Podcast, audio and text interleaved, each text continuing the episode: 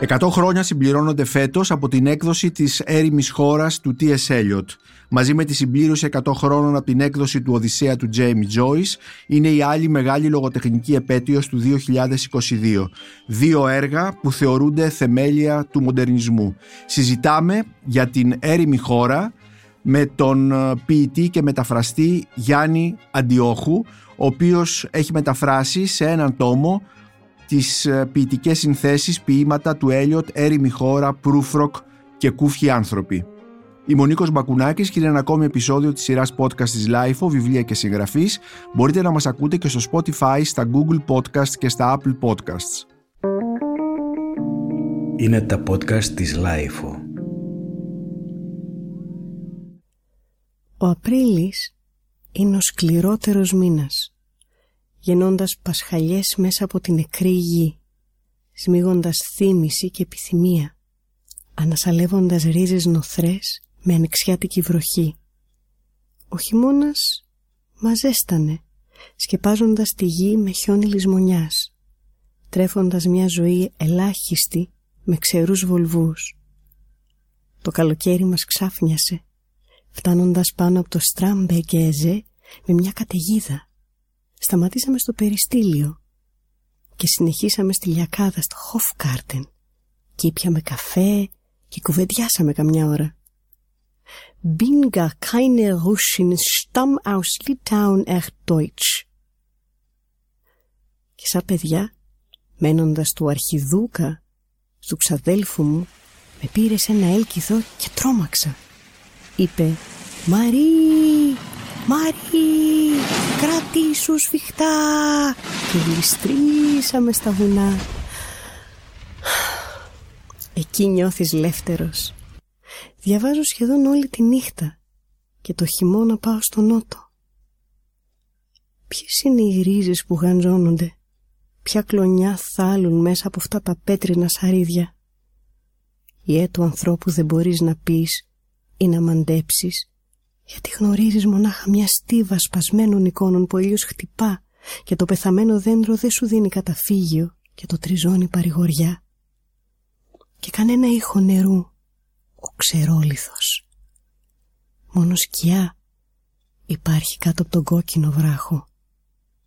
Έλα κάτω από τη σκιά αυτού του κόκκινου βράχου και θα σου δείξω κάτι άλλο από τη σκιά σου που το πρωί πίσω σου ακολουθεί ή τη σκιά σου που το δειλινό σηκώνεται για να σε συναντήσει. Θα σου δείξω το φόβο σε μια χούφτα σκόνη. Γιάννη Αντιόχου, σε καλωσορίζω σε αυτό το podcast της LIFO για να συζητήσουμε για την έρημη χώρα του T.S. Eliot με αφορμή τα 100 χρόνια από την έκδοσή του. Για την ακρίβεια, ε, τα 100 χρόνια θα συμπληρωθούν το Δεκέμβριο όταν από τον, ε, πριν από 100 χρόνια ακριβώς, το Δεκέμβριο του 1922, από τον μικρό αμερικανικό οίκο ε, Bonai and Live Right του, του δύο εκδοτών ε, της Νέας Υόρκης του Albert Bonai και του Horace ε, Live Right εκδόθηκε αυτό το ποίημα του T.S. Eliot που θεωρείται ε, από τα σημαντικότερα του 20ου αιώνα και ίσως από τα πιο επιδραστικά και βεβαίως ε, πολύ επιδραστικό και στην ελληνική ποίηση επειδή μεταφράστηκε πολύ νωρίς από τον Γιώργο Σεφέρη το 1936 θα μιλήσουμε γι' αυτό. Ε, θα μιλήσουμε λοιπόν ε, για το ποίημα αυτό το οποίο το έχεις μεταφράσει και όχι απλώς το έχεις μεταφράσει αλλά το έχεις συνοδεύσει και με πολύ ενδιαφέροντα σχόλια που κινούνται ε, από ένα σεβασμό βέβαια προς την γραμματολογία και στο δοκιμιακό ύφος αλλά και προς ε, ένα προσωπικό ύφος που κάνει το κείμενό σου για την έρημη χώρα του T.S. Eliot ε, πάρα πολύ ενδιαφέρον και πολύ θα λέγα ε, διεγερτικό και εμπνευστικό για τους αναγνώστες του. Θέλω να πω στους ακροατές αυτού του podcast ότι η μετάφρασή σου αυτή κυκλοφόρησε σε πρώτη έκδοση το 2017 από τις εκδόσεις Γαβρίλιδη και τώρα επανακυκλοφορεί σε τέταρτη έκδοση από τις ε, εκδόσεις κείμενα του Φίβου Βλάχου. Θα ήθελα να ξεκινήσουμε τη συζήτησή μας από ένα ε, σχόλιο σου που είναι στο επίμετρο της έκδοσης ε, που μας λες ότι η έρημη χώρα ακόμη γεννάει πανεπιστημιακά συγγράμματα, μεταπτυχιακά, διδακτορικά αλλά οφείλω λίγο να σας στενοχωρήσω λέγοντάς σας πως κανείς από τους ποιητές δεν μπορεί να μου πει τι λέει ακριβώς η έρημη χώρα σας. Απευθύνεσαι στον Έλιοτ βέβαια μέσα σε αυτό το κείμενο. Τι είναι λοιπόν Γιάννη Αντιόχου η έρημη χώρα; Λοιπόν, σας ευχαριστώ κύριε Μπακουνάκη για την πρόσκληση. Αυτό ακριβώς το οποίο μόλις πριν με ρωτήσατε ήταν και η αφορμή για να μπορέσω να ασχοληθώ με την έρημη χώρα. Δεν είμαι επαγγελματίας μεταφραστής. Κάποτε όταν παρουσιάζαμε, θυμάμαι, στο ΦΝΑΚ τα γράμματα γενεθλίων του Τέντ Χιούς, είπε η Σότη Τρενταφύλου, επειδή είναι ποιητής και δεν είναι μεταφραστής, έχει αγνία κινδύνου τι κάνει. ναι, ε, αλλά εδώ όμως δεν φαίνεται αγνία κινδύνου στις μεταφράσεις σου. Εδώ φαίνεται αντίθετα μία πλήρη συνειδητοποίηση του κινδύνου που μεταφράζει στον Έλιοτ. Είναι η πλήρη συνειδητοποίηση του κινδύνου γιατί πραγματικά και εγώ δεν μπορούσα να ανασυστήσω διαβάζοντας το πείμα από έφηβος ακριβώς με λέξεις ε, μια σχετική πλοκή. Γιατί το πείμα έχει πλοκή. Γιατί το, στο πείμα υπάρχουν εικόνες. Γιατί στο πείμα υπάρχουν πρόσωπα. Οπότε ξανασχολήθηκα περίπου το 2017. Ήταν μια εσωτερική ενόρμηση ε, γιατί ξανά πιάσα την έρημη χώρα ε, και γιατί πραγματικά ο Έλιοτ ε, θα έλεγα με έχει σφραγίσει στη συνθετική ποίηση που γράφω και εγώ τόσα χρόνια. Και μάλιστα πρέπει να πω εδώ στους ακροατές ότι το βιβλίο σου ε, αυτός ο κάτω ουρανός κυκλοφορεί στη δεύτερη έκδοση από τον Ίκαρο και έχεις ε, τιμηθεί και με το κρατικό βραβείο το 2020. Έτσι λοιπόν ε, αντιλήφθηκα άμεσα αυτή την πολυφωνία που υπάρχει μέσα στο πείμα, την αποσπασματική, τη θραυσματική, η οποία όπως λέει ο Ντέλμον Σβάρτς, ήδη από το 1945, ε, είναι σαν να ακούς λέει ένα ραδιόφωνο που κάποιος τριφογυρίζει διαρκώς τη βελόνα του δέχτη. Ακούγονται λοιπόν ενδιάμεσα μέρη, χωρίς αρχή, μέση και τέλος, διαδοχικές φωνές, εξάρσεις, ομιλίες, υπάρχουν τόποι, αναδύονται τόποι και όλο αυτό το πράγμα δημιουργεί ένα περικείμενο το οποίο μπορεί να ταυτίσει τον εκάστοτε αναγνώστη και μέσα από αυτή την ταύτιστη ο καθένας να μπορέσει να ξεδιαλέξει το κομμάτι και το μέρος το οποίο του ταιριάζει περισσότερο για τον εαυτό του. Έτσι λοιπόν ε, προσπάθησα ε, να απευθυνθώ στον κύριο Θέλω να πω ότι πρώτα έγραψα το επίμετρο του βιβλίου και στη συνέχεια μετέφρασα το πείμα. Ε, λαμβάνοντας βέβαια υπόψη μου ε, πάρα πολλά πράγματα από τη βιβλιογραφία αλλά κύρια τη βιβλιογραφία μετά από το 2017 η οποία άρχισε μετά από το 2016 η οποία άρχισε να ε, ανακαλύπτει πως μέσα στο ποίημα υπάρχουν κάποια υπαρκτά πρόσωπα και κάποια υπαρκτά γεγονότα. Αλλά πριν φτάσουμε σε αυτό θα ήθελα να, να μας έλεγες γιατί αυτό το ποίημα μόλις εκδόθηκε γιατί η, το ότι αυτό είναι ένα σημαντικό ποίημα δεν ε, κατακτήθηκε μέσα στη διάρκεια του χρόνου, μέσα σε αυτή τη διάρκεια του ενός αιώνα, αλλά σχεδόν αμέσως ότι εδώ πρόκειται για κάτι πάρα πολύ σημαντικό. Τι ήταν αυτό δηλαδή που το έκανε τότε όταν κυκλοφορεί στο τέλος του 1922 ε, τους συγχρόνους να βλέπουν σε αυτό το ποίημα ένα, ε, μια υπέρβαση, κάτι νέο, κάτι, κάτι διαφορετικό; Θα μιλήσω ως ποιητής αυτό. Γιατί ο Έλιοτ εφαρμόζει ε, κάτι ε, πρωτοποριακό. Αφαιρεί το περιβάλλον χωροχρονικής αναφοράς.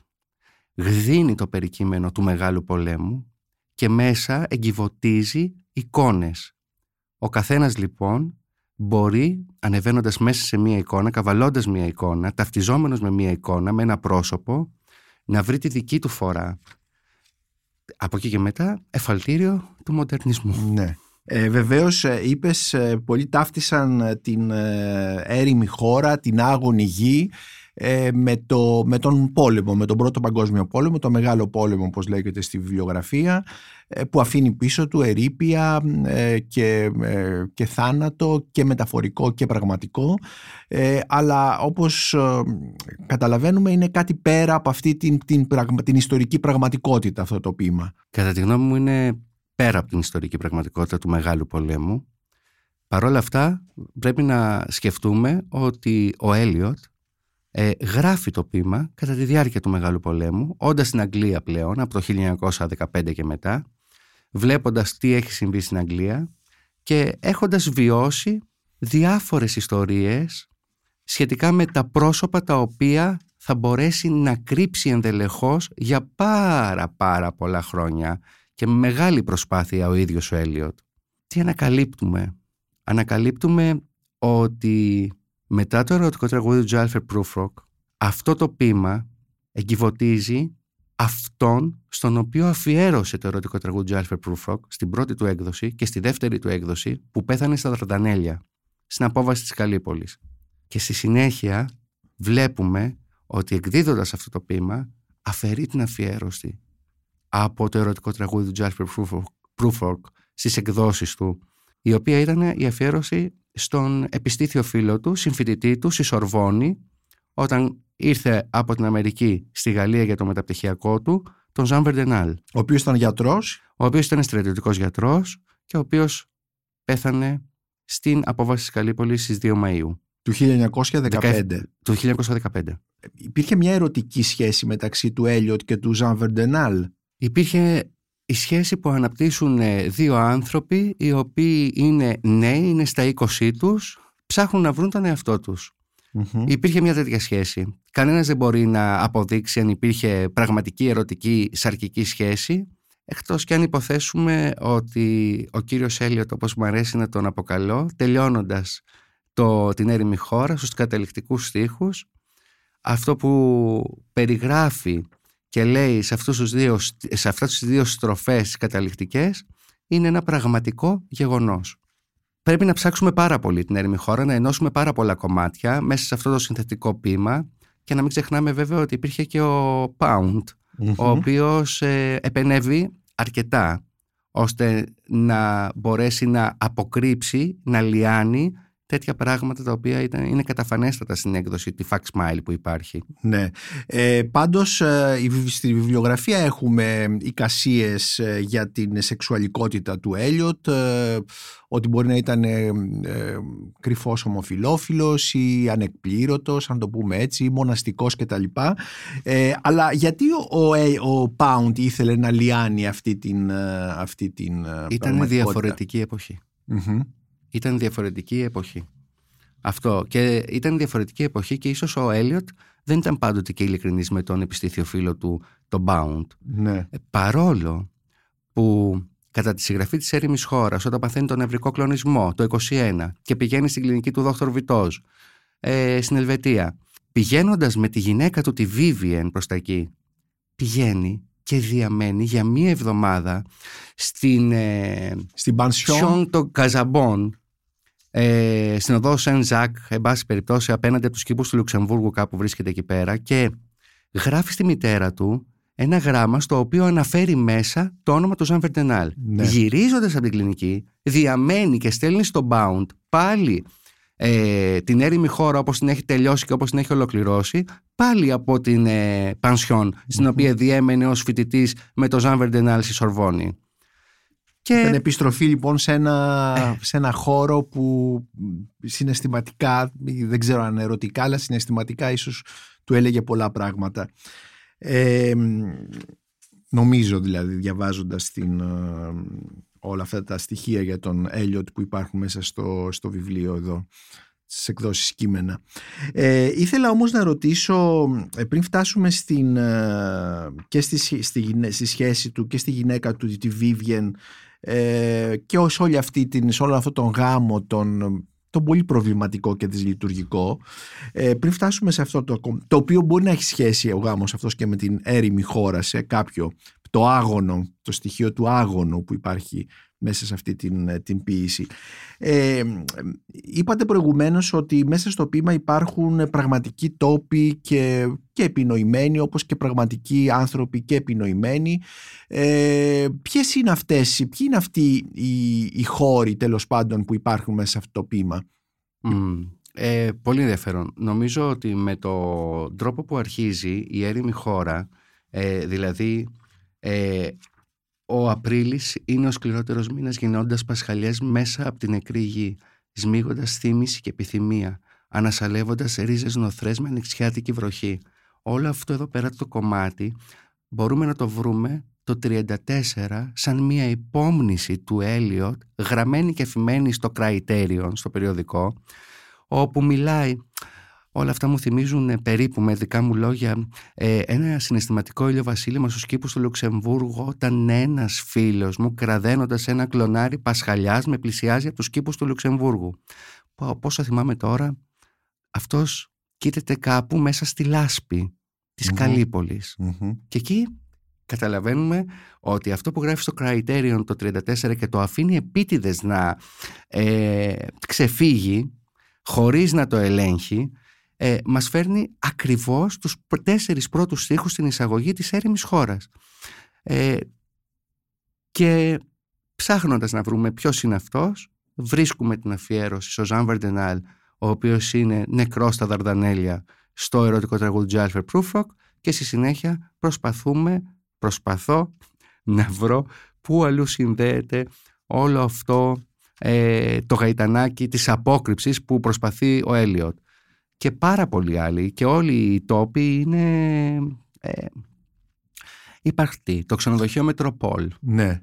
Ας το ψάξει κάποιος στη βιβλιογραφία τι ήταν το ξενοδοχείο Μετροπόλ. Τι ήταν; Ε, ήταν ένα φτηνό ξενοδοχείο το οποίο μπορούσε κάποιος να το χρησιμοποιήσει για να συνευρεθεί. Και δεν του το προτείνει το ξενοδοχείο Μετροπόλ οποιοδήποτε. Ο Σμυρνιός έμπορος με τα πρόστιχα γαλλικά του το προτείνει αυτό. Ναι. Ο Σμυρνιός έμπορος είναι υπαρκτός. Δεν ξέρω. Δεν μπορώ ναι. να το βρω ακόμα. Ο Σμυρνιός έμπορος Ταφίδα. Ο Σμυρνιός έμπορος Ταφίδα. Ο mm-hmm. κύριο Ευγενίδης. Ναι. Δεν, δεν μπορώ ακόμα να το ανακαλύψω. Ο Ευγενίδης βεβαίως είναι υπαρκτό. Ε, ναι, πρόσωπο. υπαρκτό, υπαρκτό. Ναι, ναι, ναι. ναι. Είναι υπαρκτό πρόσωπο, είναι ιστορικό πρόσωπο. Ε, βέβαια στην, στο, στο ποίημα εδώ, στην έρημη χώρα υπάρχει ένα μυθολογικό πρόσωπο κλειδί που είναι ο Τηρεσίας. Βεβαίως. Που δεν έχει φίλο ο Τηρεσίας. Όχι. Είναι όλα, είναι και άντρας και ε, ναι, γυναίκα. βασίζεται ναι. στον αρχαίο μύθο. Α, ακριβώς, ναι, ναι, ναι. ναι. βασίζεται Αλλά... στο μύθο. Ναι. Και χρησιμοποιείται από τον Έλιο ε, ως το κύριο πρόσωπο, ως το πρόσωπο κλειδί της αφήγησης αυτού του ποίηματος. Διότι ξαφνικά ε, μπορεί ε, να συναιρέσει μέσα σε ένα άτομο το αρσενικό και το θηλυκό. Βασίστηκε πάρα πολύ και ο Σεφέρης αναλύσεις τους σε αυτό. Τον βλέπουμε, το βλέπουμε και στις δοκιμές του. Το βλέπουμε και στο δοκίμιό του με τον περίεργο τίτλο ε, ε, «Κάπα Πικαβάφης, τι Έλιοτ, βίη παράλληλη» ε, που πέρα από την ε, λογοτεχνική... Ο Σεφέρης είχε καταλάβει πάρα πολλά και νωρίς. Είχε καταλάβει πάρα πολλά και νωρίς και δεν είχε συναντήσει ακόμα τον Έλιοτ. Ναι. Ήταν θαυμαστής του όμως. Ε, επειδή ανέφερε στο Σεφέρ υπάρχει, ε, επίτρεψέ μου να διαβάσω το σχόλιο του. Ε, στο ποίημα του Έλιοτ όλες οι γυναίκες αντιπροσωπεύουν τον άγωνο έρωτα και όλοι οι άντρες τον νεκρό Θεό εκτός από έναν, τον Τηρεσία που βλέπει την ουσία του ποίηματος αντιπροσωπεύει δηλαδή τον ποιητή και στον οποίο το ανδρικό και το γυναικείο φύλλο ενώνονται γράφει ο Σεφέρης, ενώνονται ε, οπότε ε, νομίζω ότι ο Σεφέρης πάρα πολύ νωρίς έχει διαβάσει τον, τον Έλιοτ και τον έχει καταλάβει πολύ καλά ε, και χάρη στο Σεφέρη έχουμε και την ε, έκδοση της έρημης χώρας στα ελληνικά πολύ νωρίς το 1936 και με τον τίτλο «Έρημη χώρα».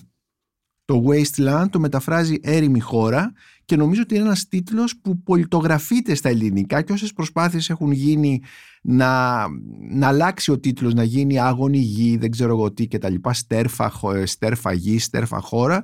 Ε, η μετάφραση του Σεφέρη ε, είναι ισχυρή και την οποία και εσύ ε, αποδέχεσαι και σέβεσαι και την υιοθετείς ε, στη δική σου μετάφραση παρόλο που θεωρείς ότι το άγωνη γη είναι πιο κοντά στην πραγματικότητα του, του τίτλου του ποίηματος; Ναι, θεωρώ Καταρχήν δεν μπορώ να, να τα βάλω με ένα ποίημα τόσο δημοφιλές που στην πραγματικότητα είναι σαν να υπάρχει στον ελληνικό κανόνα, σαν να είναι γραμμένο ε, στον ελληνικό κανόνα.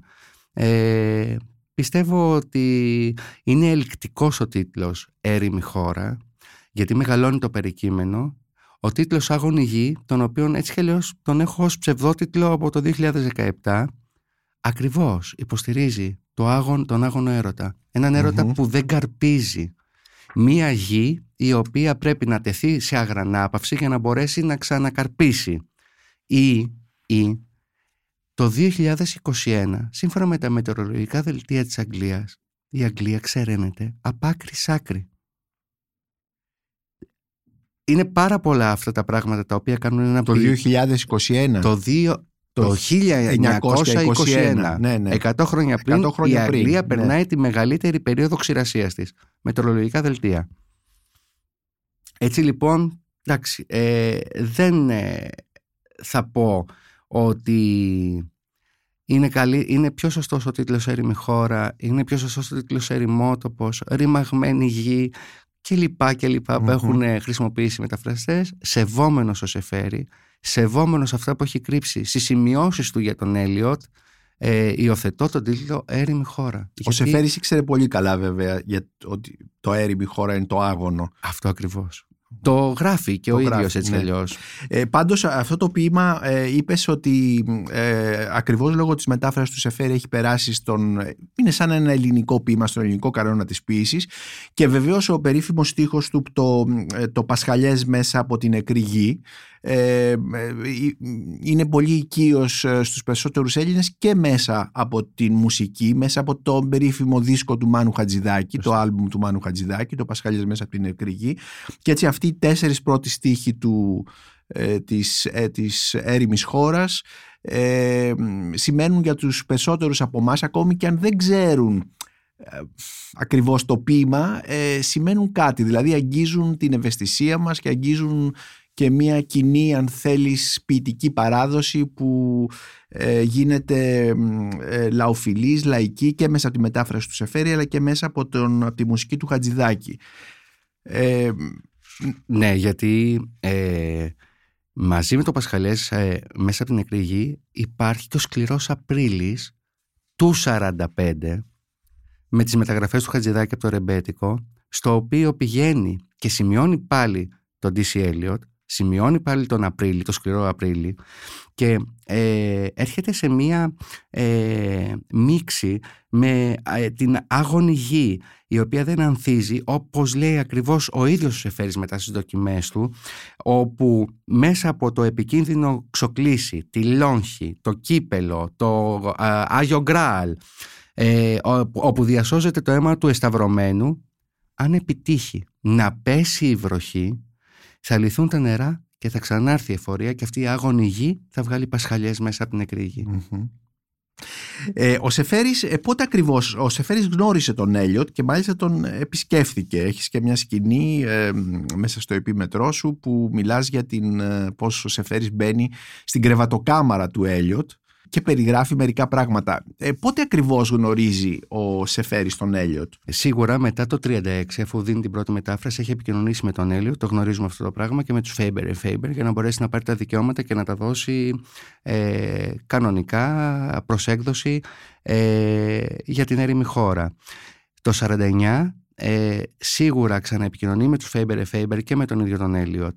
Έχουμε όμως μία έτσι πολύ ωραία σκηνή το 1960 που το καταγράφει στις μέρες του και συγκεκριμένα στις 10 Δεκέμβρη όπου τον επισκέπτεται στο Κένσικτον ε, και τρυπώνει στην κρεβατοκάμαρα ε, του σπιτιού του ε, θέλοντας προφανώς να πάει ε, στην τουαλέτα. Και λέει το εξής καταπληκτικό. Είναι πλέον παντρεμένος με τη δεύτερη γυναίκα του, με τη Βάλερη, με τη γραμματεία του. Και λέει το εξής καταπληκτικό. Ο Έλιοτ. Ο, ε, ο, ο Σεφέρης για τον Έλιοτ. Το κρεβάτι του σε ένα διπλό κρεβάτι. Και πλάι στο προσκέφαλο μια ψηλή μπόμπα οξυγόνου. Που έκανε τη σκέψη μου να σταματήσει μια στιγμή εκεί. Ο Έλιοτ πρέπει να είναι 72 χρονών τώρα. Το κάπνισμα το σταμάτησε εδώ και 8 χρόνια. Καπνίζοντας που και που ένα πουρο. Τα άφησε κι αυτά. Έχει το άσθημα του που πρέπει να τον βασανίζει και που τον κάνει να ζητά κλίματα προσήλια το χειμώνα. Είναι κουρασμένος άνθρωπος. Ήταν κουρασμένος υποθέτω από την αρχή. Προυφρόκ γερόντιο γυρατιά. Αλλά τέτοιοι άνθρωποι γίνονται κάποτε πολύ ζωντανοί. Καβάφης στο τέλος της ηλικίας του. Το έχει μέσα σε παρένθεση ο Σεφέρης. Τι συμβαίνει με τον Έλιο. Ο γάμος. Ποιος ξέρει; Ίσως να μην είμαι σε θέση να καταλάβω Αλλά και σήμερα που ήταν ξεκούραστος δεν βρήκα αυτή τη μικρή σπίθα της ζωής. Κι όμως, με τόσες λοιπόν υποδόριες εγγραφές, ο Σεφέρης καταλήγει να μας δώσει μία εξαιρετική εικόνα του ποιητή και να μας υποψιάσει για το τι γνωρίζει τελικά. Mm-hmm. Και όντω γνώριζε πάρα πολλά πράγματα. Το βρίσκουμε και στις σημειώσεις του επιμένω ναι, ναι, αυτό ναι. το πράγμα. Ναι, είναι σαν ψυχαναλυτής εδώ ο, ο Σεφέρης. Ακριβολόγος. Ακριβολόγος. Δεν ξέρω αν το ακριβολόγος ταυτίζεται με το ψυχαναλυτής. Ε, Τα περιγράφει όλα σαν ε, detective. Ακριβολόγο. Ναι, σαν detective. Ναι, ναι, ναι. Ακριβώς καταπληκτικό. Ε, Μιας που εδώ είδαμε σε αυτό το απόσπασμα που μας διάβασες, είδαμε την Βάλερη, τη δεύτερη σύζυγο του Έλιοτ, η οποία ήταν η γραμματέας του και η οποία ήταν πολύ νεότερη του, νομίζω 30 χρόνια νεότερη του. Αλλά θα ήθελα να μείνουμε λίγο, επειδή η βιογραφία ε, έχει πολύ σημαντικό ρόλο. Ήδη μιλήσαμε για τον Ζαν Βερντενάλ, τον φίλο του, ε, ο οποίος πέθανε το 1915 το, στην Καλύπολη, στη μάχη της Καλύπολης, στρατιωτικό γιατρό και με τον οποίο μπορεί να υπήρχε μια ερωτική σχέση, δεν θα το μάθουμε ποτέ. Ε, ας ε, δούμε λίγο και την σχέση του με την Βίβιεν, την πρώτη του γυναίκα, η οποία ήταν ε, και αυτή μια πάρα πολύ περίεργη σχέση και ίσως ποτέ να μην είχε ολοκληρωθεί ερωτικά αυτή η σχέση. Ε, ο γάμος ήταν ένας γάμος, δεν ήταν απλώς μια σχέση. Ναι, βρίσκουμε διάφορα πράγματα μέσα στα ημερολόγια και μέσα στα, σε αυτά τα πράγματα τα, οποία, τα βιογραφικά στοιχεία του Έλιοτ. Ξέρουμε ότι η Βίβιεν ε, παθαίνει συνεχώς ε, ψυχικές καταρρεύσεις, νευρικούς κλονισμούς. Ε, υπάρχει ένα πάρα πολύ ωραίο και σημαντικό στοιχείο το οποίο σε μένα από το χώρο της ιατρικής μου κάνει πάρα πολύ μεγάλη εντύπωση ότι η Βίβιεν παθαίνει μηνοραγίες. Σε όλα τα λοιπόν τα ξενοδοχεία που πηγαίνουν για να διαμείνουν τα συντόνια τα πλένουν μόνοι τους. Δεν ξέρω, σφαζόντουσαν, δεν μπορώ να το καταλάβω. Βέβαια, βρίσκω ένα γράμμα στο John Hayward το 39 που το στέλνει ε, ένα χρόνο μετά την εισαγωγή της Vivian στο ψυχιατρίο ο Έλιοτ και του λέει «Αφισβητώ τη σταθερή αξία που έχει οτιδήποτε έχω γράψει. Δεν έχω κοιμηθεί ποτέ με καμία γυναίκα που να μου άρεσε ή που να την αγάπησα ή ακόμα με κάποια για την οποία ένιωθα έντονη φυσική έλξη. Τώρα δεν έχω καν την επιθυμία για απόγονο, που κάποτε ήταν πολύ Έτσι λοιπόν, βγάζοντας και βρίσκοντας όλα αυτά τα θραύσματα που έχει αφήσει ο κύριος Έλιοτ, ίσως κατανοούμε ότι ήταν μια πάρα πολύ δύσκολη σχέση. Ένα πάρα πολύ σημαντικό στοιχείο είναι ότι το 21, πριν πάθει τον νευρικό κλονισμό και πάρει την άδεια από την τράπεζα Lloyds για να πάει στην κλινική του Δόκτωρ Βιτός ε, στην Ελβετία. Στην Ελβετία. Ο Έλιοτ ε, θα δεχθεί την επίσκεψη της μητέρας του και της αδερφής του. Παντρεύτηκε το 15 και είναι το 21, 6 χρόνια μετά. Ο πατέρας βέβαια του Έλιοτ είχε απορρίψει αυτό το γάμο του γιού του. Δεν ήθελε ούτε να τον ακούει. Ε, έρχεται η μητέρα του με την αδερφή του και κρύβει τη Βίβιεν στο Margate και τη συναντάει μόνος του. Και είναι έτσι λίγο σημαντικά αυτά τα πράγματα ότι δεν δείχνει ποτέ τη γυναίκα του στη μητέρα του. Και μετά, αφού φεύγει η μητέρα, ε, παίρνει και την ε, Vivian, πηγαίνουν με πρώτη στάση τη Γαλλία, την αφήνει στη Γαλλία, την αφήνει στο Παρίσι, πηγαίνει στην Ελβετία, ξαναγυρίζει, μένει στην, στην ε, Πανσιόν των Καζαμπών και με τη Vivian ξαναγυρίζουν πίσω. Η Vivian πέθανε βέβαια το 1947. Ναι, βέβαια του είχε κάνει πάρα πολλά πράγματα, πάρα πολλές σκηνές μετά από όλο αυτό το χωρισμό του αφού μπήκε στο ψυχιατρίο. Ε, πρέπει να σκεφτούμε ότι μπήκε, εντάχθηκε και στο φασιστικό κόμμα ναι, της Αγγλίας. Της Αγγλίας, βεβαίως. Φορούσε το συγκεκριμένο μπερέ με το σκυλάκι το πόλι, ένα κανείς το οποίο το έχει αγκαλιά. Του έκανε διάφορες σκηνές του Έλιο. Το Έλιο είχε αρχίσει να αναγνωρίζεται.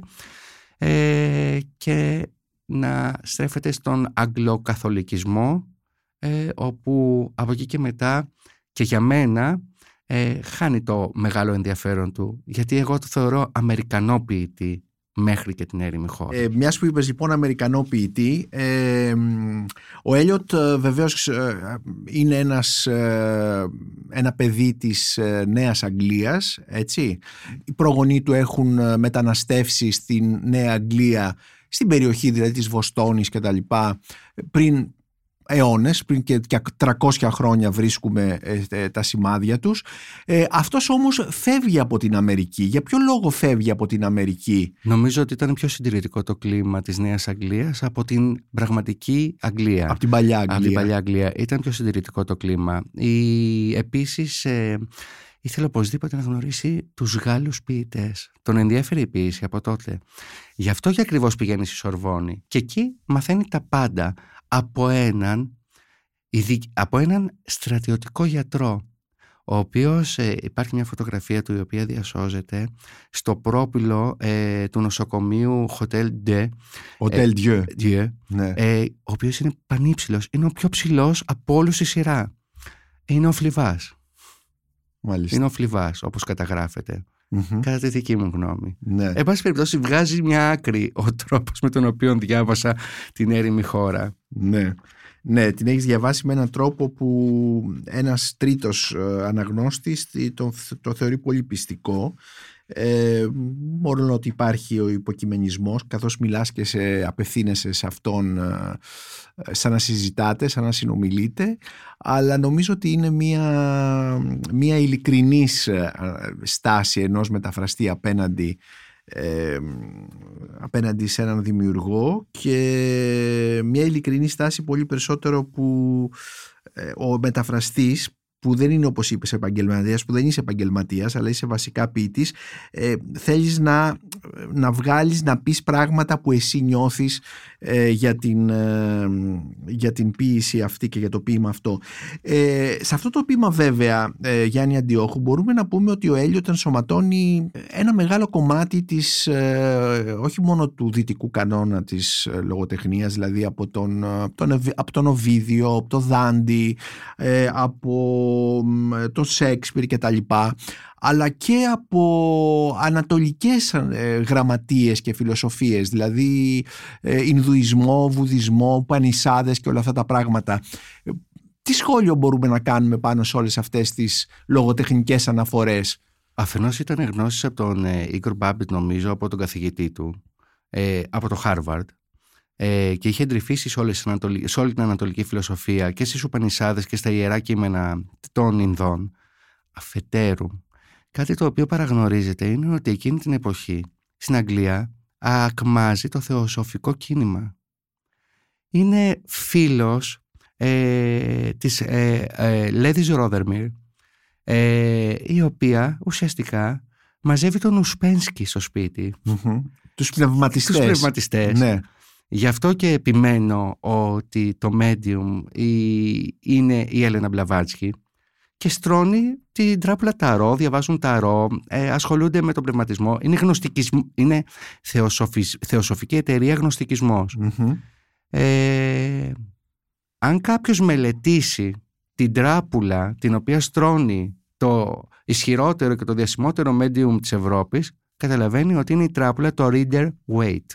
Η τράπουλα που βγήκε την εποχή που έγραφε την έρημη χώρα. Δηλαδή μπορεί κάποιος να αποκαλύψει αυτές τις εικόνες. Βέβαια πέφτουμε στο πεδίο της μεταφυσικής που γραμματολογικά αδυνατίζουν τα κείμενα και γι' αυτό δεν τα χρησιμοποιώ και πάρα πολύ. Μμμ.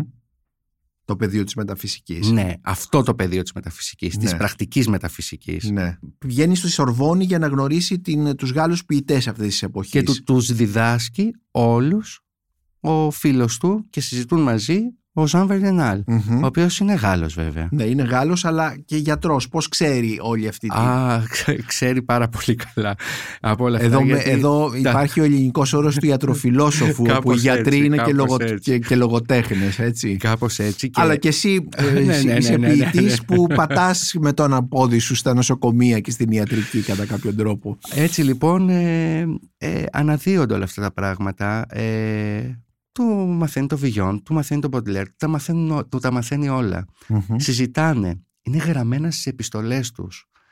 Πόσες διασώθηκαν. Έξι. Έξι επιστολές. Θραυσματικές. Που από έναν κύριο Έλιοτ, ο οποίος έχει διασώσει χιλιάδες επιστολές, τόμους ολόκληρους, αποφάσισε να διασώσει μόνο πέντε. Αυτές οι πέντε όμως ένας ε, πολύ καλός μελετητής μπορεί να καταλάβει ότι είναι ιδιαίτερες επιστολές. Και είναι ιδιαίτερες επιστολές γιατί συζητούν για ποίηση, διασώζει όλα τα κομμάτια ο Ζαν Βερντενάλ ε, τα οποία αναφέρεται στον κύριο Έλιοτ, στον Έλιοτ για να ακούσει Να λοιπόν οι ενσωματώσεις του Βάγνερ μέσα στο έργο της έρημης χώρας και ταυτόχρονα του μιλάει για τον Μπρίτσαρτ ε, τον curator του μουσείου της ε, Βοστόνης, ο οποίος όμως μετά ενεπλάκη στο σκάνδαλο του Όσκαρ Βάιλντ. Ήταν ομοφιλόφιλο. Δηλωμένα όμω. Ναι, ναι, ναι, Εκείνη την εποχή που ήταν και πάρα πολύ δύσκολο. Πάρα πολύ δύσκολο. Ναι, ναι, ναι. Και ενώ στην αρχή, στις επιστολές, ε, του λέει Μα δεν είναι κάπως ηθικό αυτό το πράγμα. Στη συνέχεια, βλέπουμε ότι τους στέλνει επιστολές του Έλιοτ, όπου πηγαίνει στο μαγαζί που έχει ανοίξει ο Πρίτσαρτ, πηγαίνει ε, στην έκθεση που κάνει ο Πρίτσαρτ, σαν να προσπαθεί να τον τζιγκλίσει. Και έχεις, ε, στο επίμετρο έχεις ε, αποσπάσματα από την... Ναι, ναι, τις έχω τις μεταφρασμένες τις επιστολές. μεταφρασμένες επιστολές ε, που μας βοηθούν ακριβώς να καταλάβουμε αυτή τη σχέση και αυτές τις, τέλος πάντων αυτό το διάλογο που έχει, ο, τον επιστολικό διάλογο που έχει ο Έλιοτ με τον φίλο του, τον Γάλλο φίλο του στρατιωτικό γιατρό. Ε, Εκατό χρόνια λοιπόν έχουν περάσει από την έκδοση αυτή ε, και το ενδιαφέρον μας για τον T.S. Eliot και για την έρημη χώρα ε, είναι αμύωτο, δηλαδή δεν έχει, δεν έχει φύγει ποτέ από την, ε, από, θα λέγαμε, από την περιέργειά μας, είτε την αναγνωστική μας περιέργεια, είτε την επιστημονική. Όλοι έχουν ασχοληθεί με τον, ε, με τον Έλιοτ και με αυτό το ποίημα, ο συμβολισμός, ο μοντερνισμός, ο μεταμοντερνισμός, ε, η φιλοσοφία, η φαινομολογία και τα τελευταία χρόνια τα gender studies, τα queer studies κτλ. Ε, πώς εξηγείται όλο αυτό, πώς εξηγείται δηλαδή αυτή η ακόρεστη περιέργεια των αναγνωστών της θεωρίας, των νέων θεωριών και τα λοιπά για αυτό το ποίημα του Έλιοτ. Γιατί προσπαθούμε το κέντρο βάρος το οποίο υπηρετεί κάθε ε, τάση και κάθε κίνημα ε, να μπορέσουν να καρποθούν ορισμένα πράγματα από ένα τόσο πολύ σημαντικό Και είναι πάρα πολύ σημαντικό ποίημα γιατί, ε, θα το επαναλάβω άλλη μια φορά, είναι ένα δαιμονικό, ε, μεταφυσικό, ε, αιμονικό σχεδίασμα, ποιητικό σχεδίασμα, στο οποίο μπορεί ε, να βρει ο καθένας ένα μέρος του εαυτού του. Είναι ανθρώπινο. Σας έλεγα ε, πριν ότι είδα μία φωτογραφία ε, από τον πόλεμο στην Ουκρανία όπου μία μητέρα 76 χρονών είχε θάψει στο πρανές του σπιτιού της, στην αυλή, το πτώμα της κόρης της, το είχε σκεπάσει με νάιλον με ένα μουσαμά και το είχε ε, κλείσει με ξύλα από πάνω ε, και το είχε σκεπάσει με λίγο χώμα ούτως ώστε με το που ελευθερώθηκε η πόλη από τους Ουκρανούς ξανά και παραδόθηκε πίσω το ξέθαψε. Αυτό και μόνο εμένα μου θύμισε ακριβώς τους στίχους του Έλιοτ που μιλάει για το πτώμα το οποίο έχει φυτέψει στον κήπο και να προσέχεις το σκυλί μην το ξεθάψεις το σκυλί αυτό το χειμώνα και το έβλεπα μπροστά μου και λέω ε, ορίστε ε, το περικείμενο του πολέμου είναι εντός και διαβάζω στην Booth μετά ε, ότι υπάρχουν δύο κεφάλαια όπως ξεκινάει μια νέα μελετήτρια το έργο της για τον Έλιοτ στην, ε, στο δυτικό κανόνα Υπάρχει ένα κεφάλαιο το οποίο λέγεται Μωρίς και υπάρχει και ένα κεφάλαιο το οποίο πλέον λέγεται βιβλιογραφικά Ζαν Βερντενάλ. Πλέον.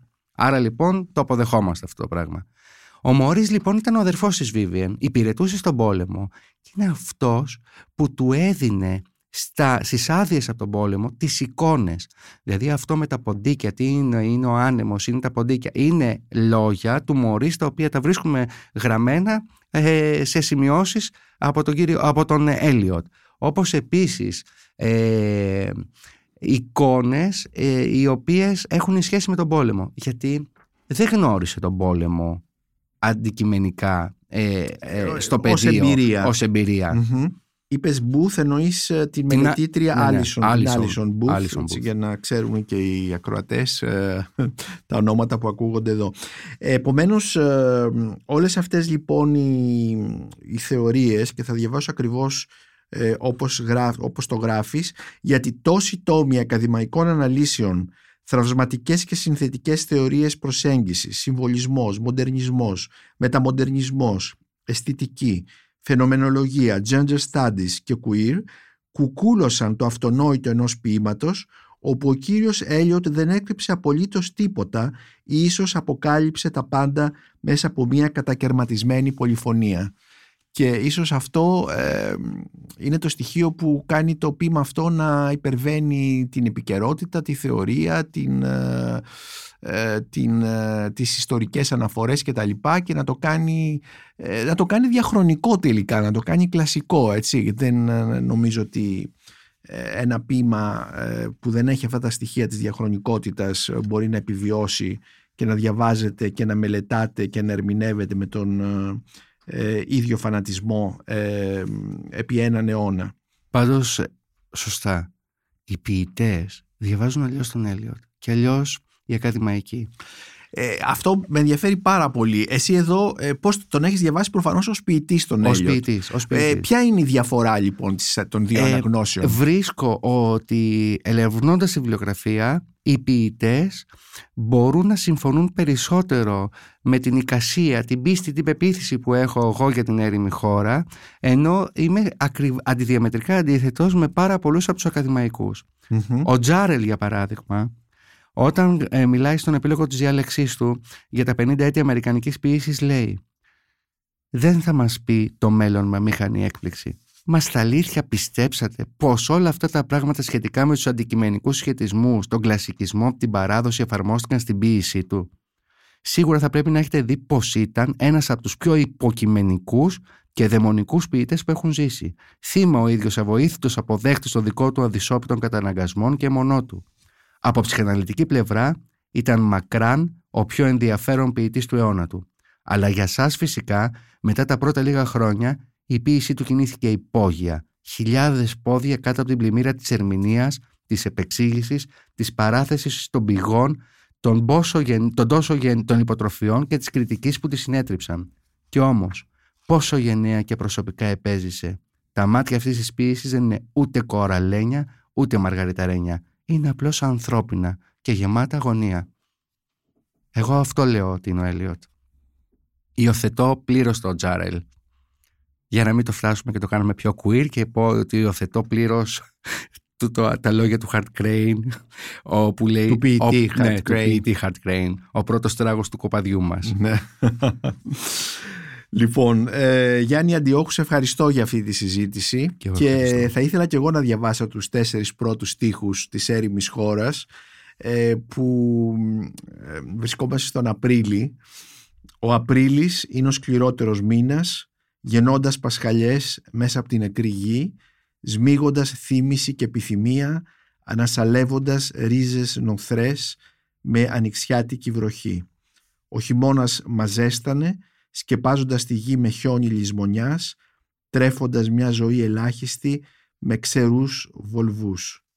Ευχαριστώ λοιπόν ακόμη μια φορά που συζητήσαμε για την έρημη χώρα του T.S. Eliot, αυτό το τόσο σημαντικό ποίημα του 20ου αιώνα, συμπληρώνονται 100 χρόνια από την έκδοσή του και για τον τρόπο με τον οποίο διαβάζεις το ποίημα, αλλά μας αφήνεις και ελεύθερους ως μεταφραστής να το διαβάσουμε κι εμείς μέσα από τη δική μας ευαισθησία και τις δικές μας αναφορές όπως άλλωστε ε, συμβαίνει με κάθε μεγάλο ποίημα. Απλά, και εγώ ευχαριστώ πάρα πολύ κύριε Μπακουνάκη, απλά πάντα σας αφήνω ελεύθερους αλλά πάντα καταλήγω με τους στίχους που καταλήγει ο ίδιος ο Έλιοτ στο ποίημα. Είναι ποιοι; Είναι η στίχη 403 έως 410 από το «Τι είπε ο κεραυνός» το οποίο λέει «Φίλε μου, αίμα κινεί την καρδιά μου. Η φοβερή τόλμη μιας στιγμιάς παράδοσης. Αυτή που η ηλικία της σύνεσης ποτέ δεν θα αναιρέσει. Από αυτήν και μόνο με αυτήν έχουμε υπάρξει. Αυτή που ποτέ δεν θα βρεθεί μέσα στους επικηδίους μας ή σε μνήμες σκεπασμένες από τη σπλαχνική αράχνη ή κάτω από σπασμένες φραγίδες του αποστεωμένου δικηγόρου μέσα σε αδιανές μας κάμαρες. Ντα, ντα γιατβαμ. Έχω ακούσει το κλειδί να γυρίζει στην πόρτα μια φορά και να γυρίζει μία φορά μοναχά. Σκεπτόμαστε για το κλειδί καθένας στη φυλακή του. Σκεπτόμενοι για το κλειδί καθένας επιβεβαιώνει μια φυλακή.